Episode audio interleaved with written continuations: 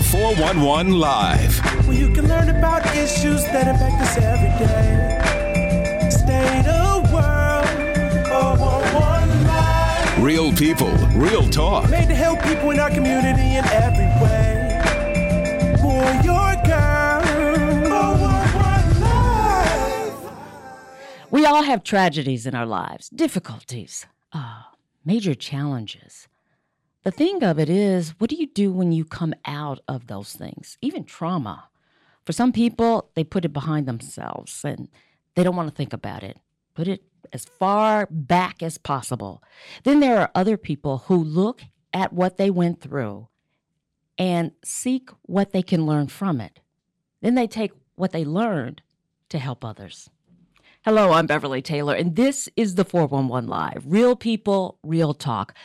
My guest today took the latter road. She looked at things that happened in her past for how she could help others. LaTonya Baker. Thank you for joining me. Thank you for having me.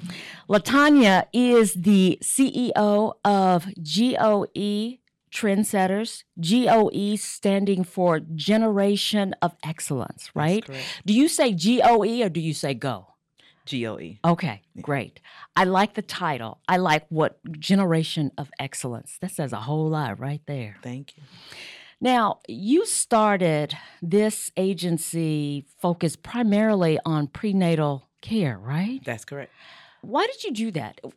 You know, because we're in Milwaukee and the uh, infant mortality rate, the maternal mortality rate, just terrible. Is that what kind of pushed you in this field, or was there something else? It was something else. My sister was actually working as a prenatal care coordinator, and she was like, "You know what? I think this is something that you may like doing. You're always giving resources, so uh, why don't you check it out?" So she showed me how to actually sign people up for the program. Started off with about five women because at the time I was working at a daycare, and that five grew to about 25 in less than 30 days. And I Oh, was wow. like, "Whoa!"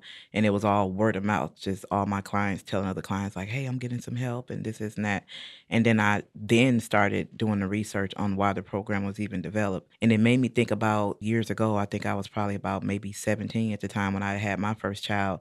And there were a lot of babies ending up in garbage cans because women did not, they were either embarrassed about being pregnant, they didn't have the tools or resources to go to someone about adoption, about abortion, or just about their choices or options. And it made me think about that. And I was like, whoa, something has to be done about this. And Okay, I got to stop you right there. So, when you say garbage cans, are you talking about literal or figuratively? Oh no, garbage cans. It was around the time that Tupac came out with the song "Brenda Had a Baby." And in Milwaukee, there were. I remember even on Center Street. I, it was like around 22nd and Center. A friend of mine had just moved into a house over there, and they found the baby in a garbage can. A young lady had given herself an abortion at home. So I remember there were so many stories going on at that time about finding babies in garbage cans because people were going to people's houses to have abortions at home where they were doing it themselves. Oh my gosh. I didn't realize that. Oh yeah. And that was the first thing that came to mind when I when I heard about infant mortality and, and the increase in the state of Wisconsin. Yeah. Yeah. So with the prenatal care that you were providing and mm-hmm. people were coming to you, mm-hmm. what were they saying? I mean, so when you sign a client up, you complete an assessment on them to find out what their issues or what their barriers are. And in most cases, it was, you know, living in a home with someone who had molested them and they had never mm-hmm. talked about it, never had gotten any type of therapy or counseling, lack of transportation, lack of housing. We assume that because someone has insurance that they are knowledgeable about finding a good doctor. And finding a good doctor is essential to finding a good hairdresser. When we find someone that can do our that can do our hair, we develop a relationship with them, and we can, we tend to keep going to them because of that relationship. And sometimes when we instruct our clients on finding a doctor, it's not so much as to the location is convenient. It's no, what type of relationship do you have with this doctor? Is this doctor being informative when they're giving you information? And then we're advocating for them when they're going to these doctor's appointments.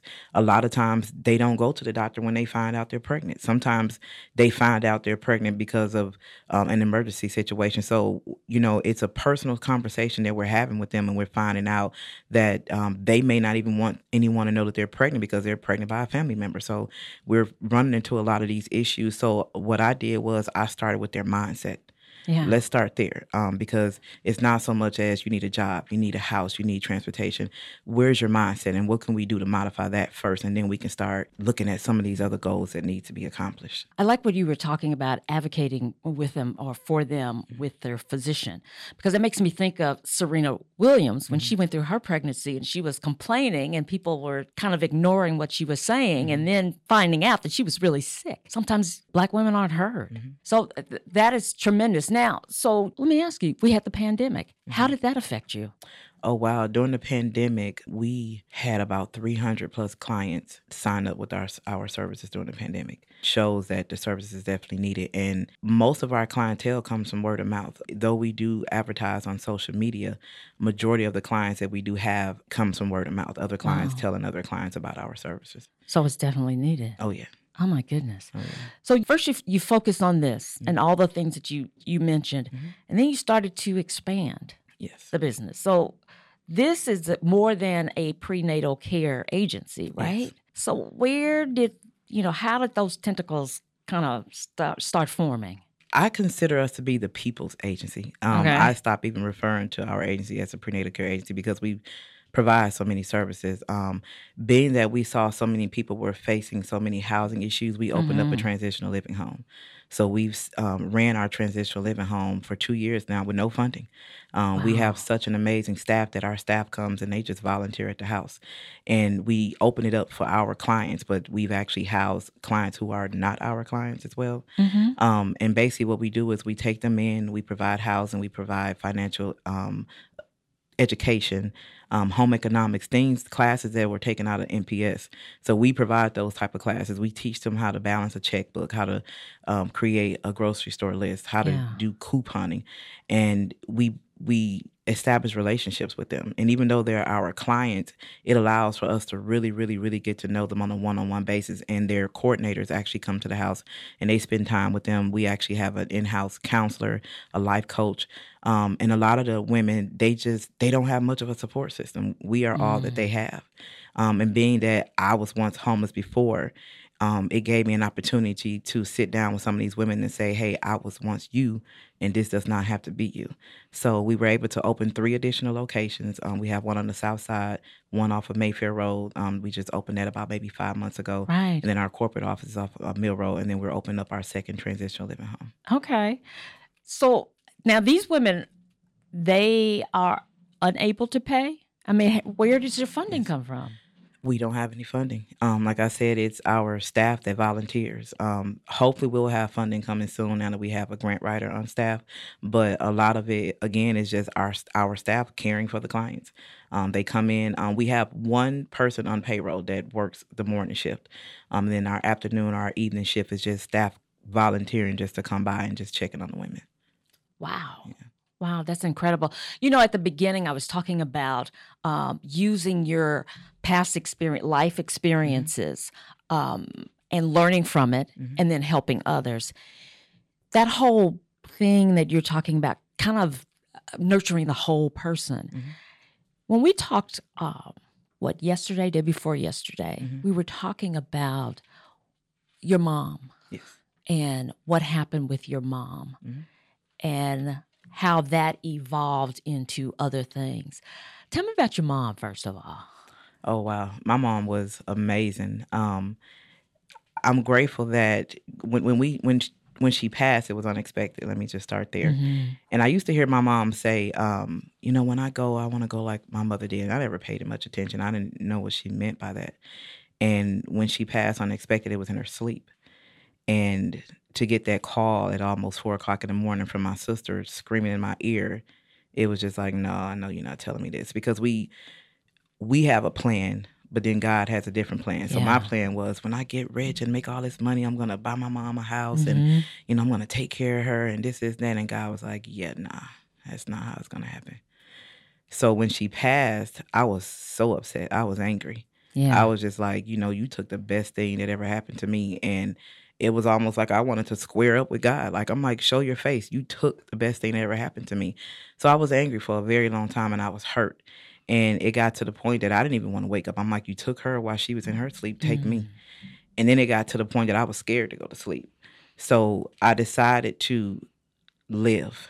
I'm like, you know what? She wouldn't want me to live like this. Let me not allow her death to go in vain. So I started just researching my family history because I found out that her mother passed in her sleep and her mother's mother passed in her sleep. So now there's three generation of women who all passed in their sleep from symptoms that I have: obesity, stress, hypertension, and sleep apnea. I was just diagnosed with that. Um, my mom was just diagnosed with that, and I was like, "Oh yeah, I got to do something about this."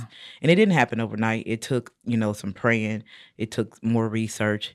Um, it took me being disciplined and um, just saying, you know what, let me just really break this cycle. Um, I'm a firm believer that every generation is supposed to get better, not stay the same. Mm, that's good. So I decided to break the cycle, and I wrote on a sticky note in 2016. She passed in 2012, and in 2016, I wrote on a sticky note that I'm breaking cycles. And our fashion show was titled "Breaking the Cycle," um, and I've just been on this amazing journey ever since. Oh wow.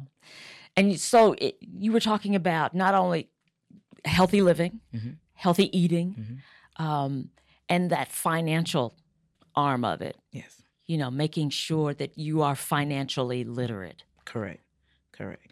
Um, when my mother passed, um, we were kind of going through her house, you know, packing some things up, and literally the next morning, her bank called and was like, "Oh, we were just calling to confirm your appointment for your life insurance policy." And I'm like, "Well, my mom passed last night, so she had life insurance, but she let it lapse, and we didn't know that." Um, so when we were kind of just collecting her things and getting things together, we were finding disconnect notices. And my mother was taking care of so many other people. I'm like, how was she taking care of so many other people? But you know, she was struggling. And I can remember growing up, um, I remember her working several jobs and I remember her struggling. She didn't talk about it, but I could tell. Um, and it's not like we were poor, but we didn't have a lot of things that I saw other people have. She did the best that she could. So I thought that, that that's what it took to be an adult. You know, you're supposed to live check to check. Um, you're supposed to work several jobs and you're supposed to barely have enough. So that's what I grew up doing. And I found myself living just like her. Um, and I kept trying to find a solution, but I kept making the same decisions. And so when she passed, I was just like, this is not how life is supposed to be. I don't want my children going through my house finding out that, um, you know, I was behind in my bills or my life insurance lapsed. That's not fair to them. And then I need to show them how it's supposed to be done. And again, it didn't happen overnight. You know, it took Right. dedication. It took me really reteaching myself. And though my mother was a wonderful person, you know, she was just a product of her environment. She wasn't taught that.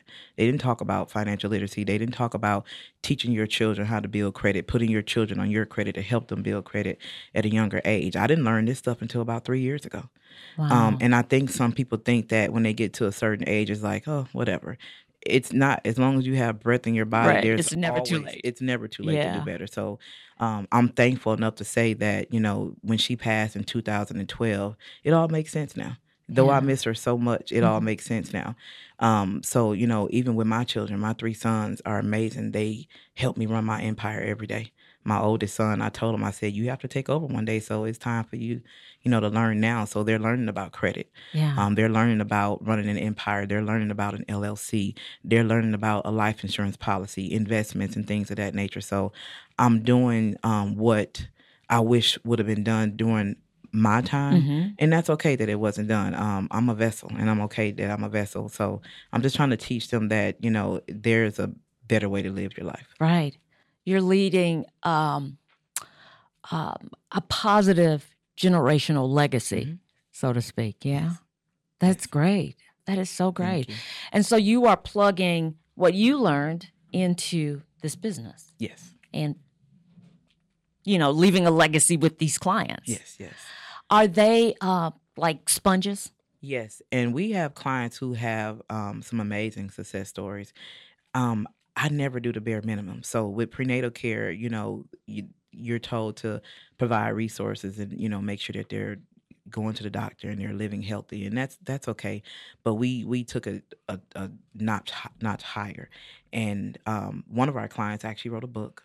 Um, she's filming a movie. Oh my Um, she purchased her home, her first home. We helped her build her credit, um, and we have about five clients now that are no longer eligible for the services because they're so stable now. And we're actually going to um, allow them to become care coordinators and work for us so that they can keep recycling the program and and helping other clients do what we did for them. That's um, great. And That's- and I think that that's what you're supposed to do. You're supposed to teach others how to do the same thing to help others. Absolutely. Okay, we're going to take a break. We're going to come back and we're going to talk about more of this success that you've you've been experiencing. Okay.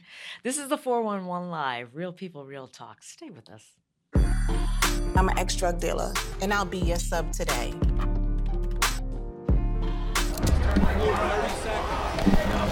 Two milligrams of fentanyl can be lethal. A lethal dose is in here. Who gets it, I won't know.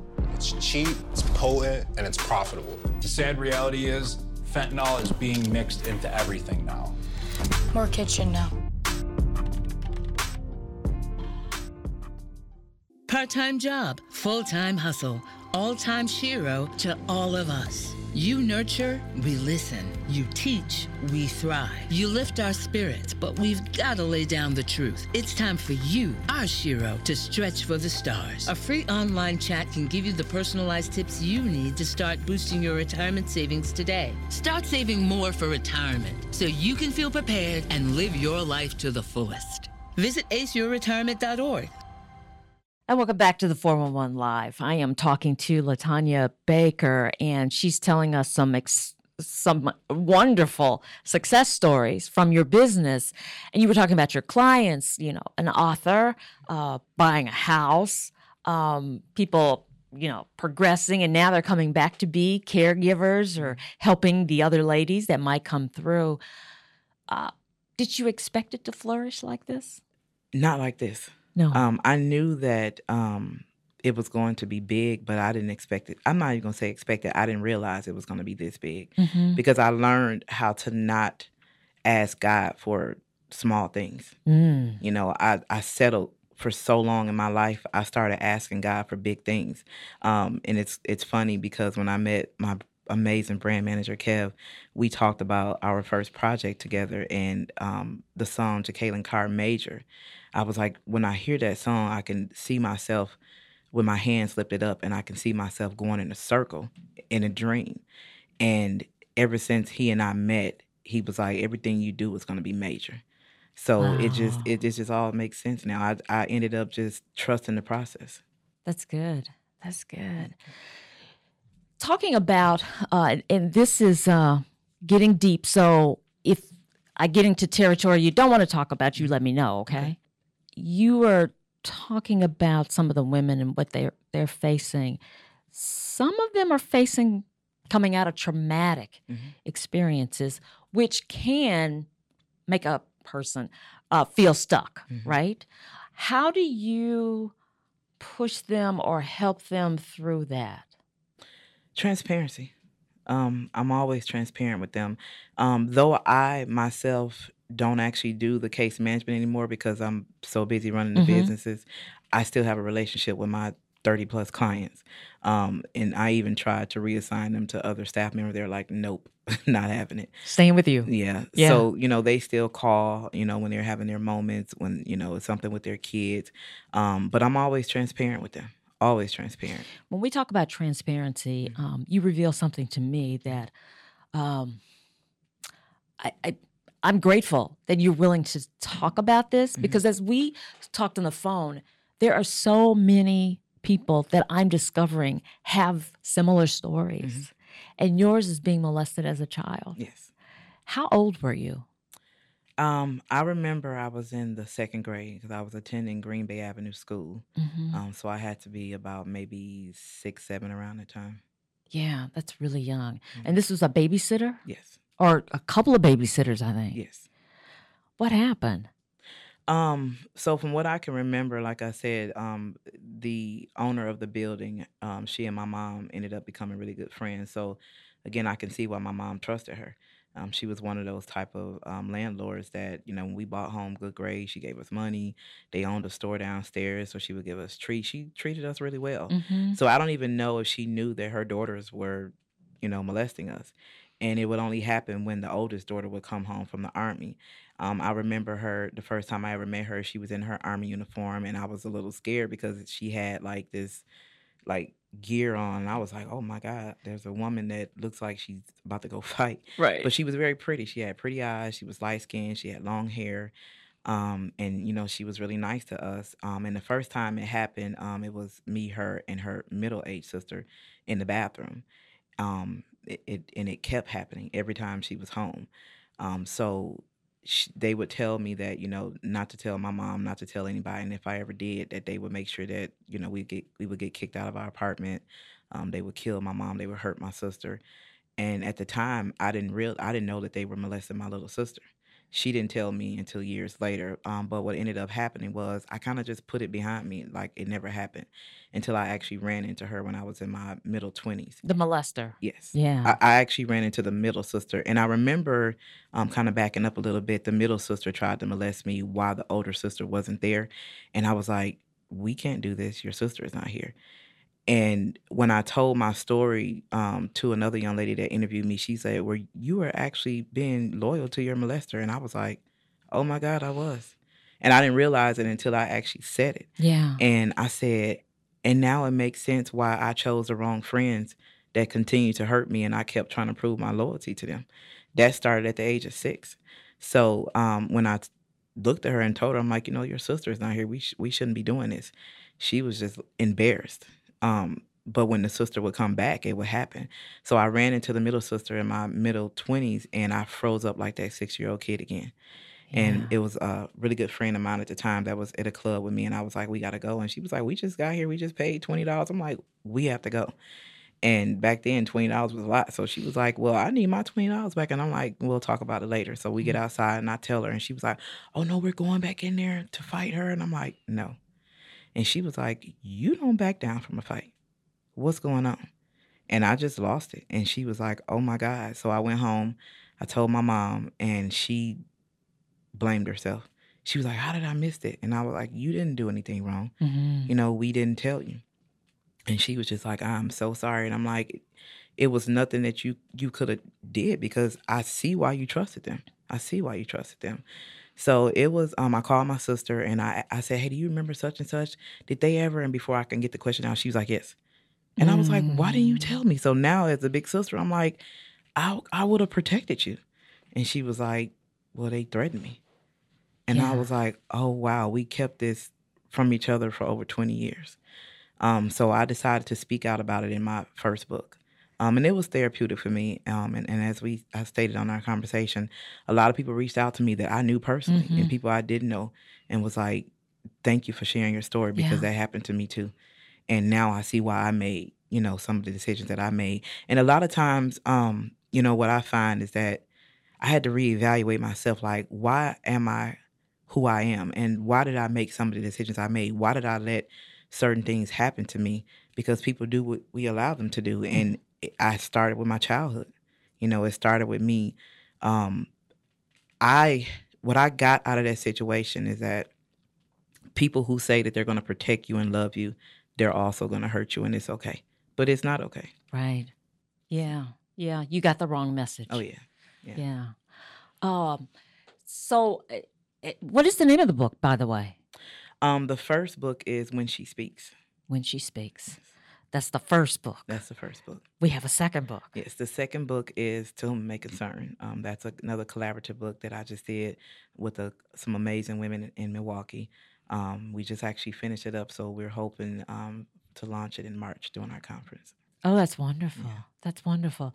So uh, I'm I'm gonna kind of skate through because our time is coming. Uh, you know, getting about to close. But so you take this. You've got all this. You can be transparent with these women, mm-hmm. telling your story. They trust you mm-hmm. because it's like, okay, she knows. I can trust her. Mm-hmm.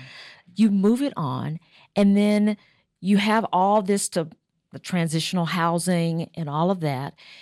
This isn't, but your organization is just not for women. Correct. You cater to men too, right? Correct. How are you helping men? Oh wow! Um, so we recently partnered with the Fatherhood Initiative um, organization, and um, they also partner with one of our partner companies, Unite WI, um, which allows us as community health workers to provide case management services to men. So um, same thing with the women. We we complete an assessment and we find out, you know, what their barriers are, and we assist them accordingly. And I'm proud to say that my son is the leading care coordinator assisting men in, in Wisconsin, and it's therapeutic to him. Um, you know, I was married to his father, but his father was not the best father. Um, but he decided not to let that be his story. So, Yeah. um, you know, he's taking what he's learning. He's like a miniature me. Mhm. he's taking what he's learning from me and he's helping men. And they've actually um, referred a lot of clients to him as well. Oh wow. So what areas? Uh, Um, it really doesn't matter. doesn't matter. It really does not matter as long as you're in Milwaukee County. okay, and the um, the areas for the assistance. I mean, what are men going through that you know he's helping them with? You know what? Um, some men are going through um, abuse, Mm. domestic violence, um, insecurities, molestation themselves, um, and and you know we provide a safe space for them to talk about that. Um, uh, child support issues. There are actually some men out here that want to be fathers, but they deal with a lot of broken women. Um, and I said something a couple months ago um, at an event that I was at, and um, there's this ugly cycle out here where, and I've seen personally, I can only speak for what I've seen. I've seen um, women be very bitter at their child's father, and they instill that bitterness into their sons, Mm. and their sons grow up bitter, and they do the same thing to another woman, and that cycle just keeps repeating itself. And at some point, we have to stop that. At some point, um, because at the end of the day, we made a choice to have a child by that man. That child had no opportunity, had no choice in that. Yeah. And and if it didn't work out, it didn't work out. Um, but it's not fair that we instill ugliness and negative into a child because of how we feel about their father. There are so many unhealthy relationships, which is why we now have a parenting class um, about healthy relationships. If it didn't work out, at least try to learn how to co-parent. Right. Because if you don't, then you're going to just keep repeating that ugly cycle. And then your son is going to grow up and do the same thing to another woman. Or your daughter is going to grow up and feel like she has to be bitter towards another man. And I see it a lot. I see a lot of clients who they just, they, they, don't have a healthy relationship with their child's father, and the, and the child is in the mi- in the middle of all that, and it just doesn't. Um, it's not good on the child. It's not good on anybody. Right, right. If somebody listening um, and and they're thinking, you know, I I can use some of these services, especially with that parenting, you know, those kind of things, or job skills, or whatever. How do they? What's the best way to get in touch with you? So there's a couple other options. We actually are in collaboration with another prenatal care agency, JMJ Prenatal Care, um, CEO and founder Dr. Melissa Bond. So um, one of the reasons why we decided to partner was because she, um, she's a, an amazing trainer. I'm the visionary. I'm the one that puts all the events together, the different ideas, and we just make it happen together.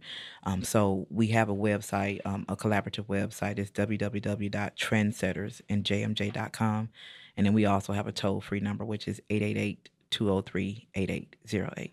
Okay. Uh, we have one minute left. Is there anything you want to leave with people? Sure. If I could encourage anybody, my, my mission, well, let me just say this everything that I do, um, I think it found me. I don't think I found it. Um, I pulled over in the car one day and I, I asked God, I'm like, what is my purpose? Yeah.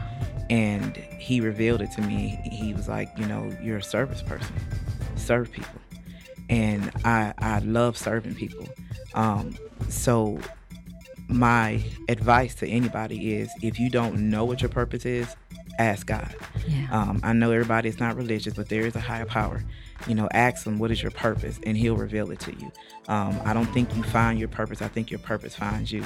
And when you find it, share it, and don't take advantage of it. Um, and when you are blessed with the platform that I've been blessed with, you know, you make sure that you impact lives and you change lives. And that's that's what my mission is: is to always stay humble, impact, and change lives, and don't settle. Because I settled for a very long time. Yeah. Don't ask for little, always go big. All right. I love it. I love it. LaTonya Baker, you have been a pleasure to talk to. Um, your life experience has, I mean, I don't, I don't know what to say, but to look at what you have pulled from that is so inspiring. Thank and um, I thank you for what you're doing. I thank you for having me. Oh, yeah. So, my guest, LaTonya Baker, she is founder and CEO of GOE Trendsetter. And eh, she's doing a lot of other things too that we didn't get a chance to talk about. The woman's into fashion, and you can look at her and you can kind of tell that. So, thank you again for joining us. And thank you for joining us for another episode. Remember, we're a nonprofit organization. So, if you're so inclined, go to our website, the411live.org, and you can help us out to bring people like this aboard because the messages that we get on this um, podcast have been uh, inspiring, very inspiring to me. So thank you for joining us for an another episode. Until next time, I'm Beverly Taylor, and this is the 411 Live. If you would like to check out past episodes, there are many ways. Go to your favorite podcast platform, follow us on Twitter and Instagram, like and watch us on Facebook, watch and subscribe to our YouTube channel. And if you have suggestions for future episodes, go to our website, the411live.org.